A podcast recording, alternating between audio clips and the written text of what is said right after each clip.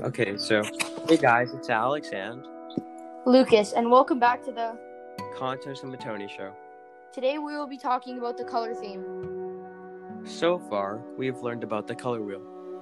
It helps us tell what the primary, second, secondary, and tertiary colors are. Another thing that we've also learned about was different shades in a picture.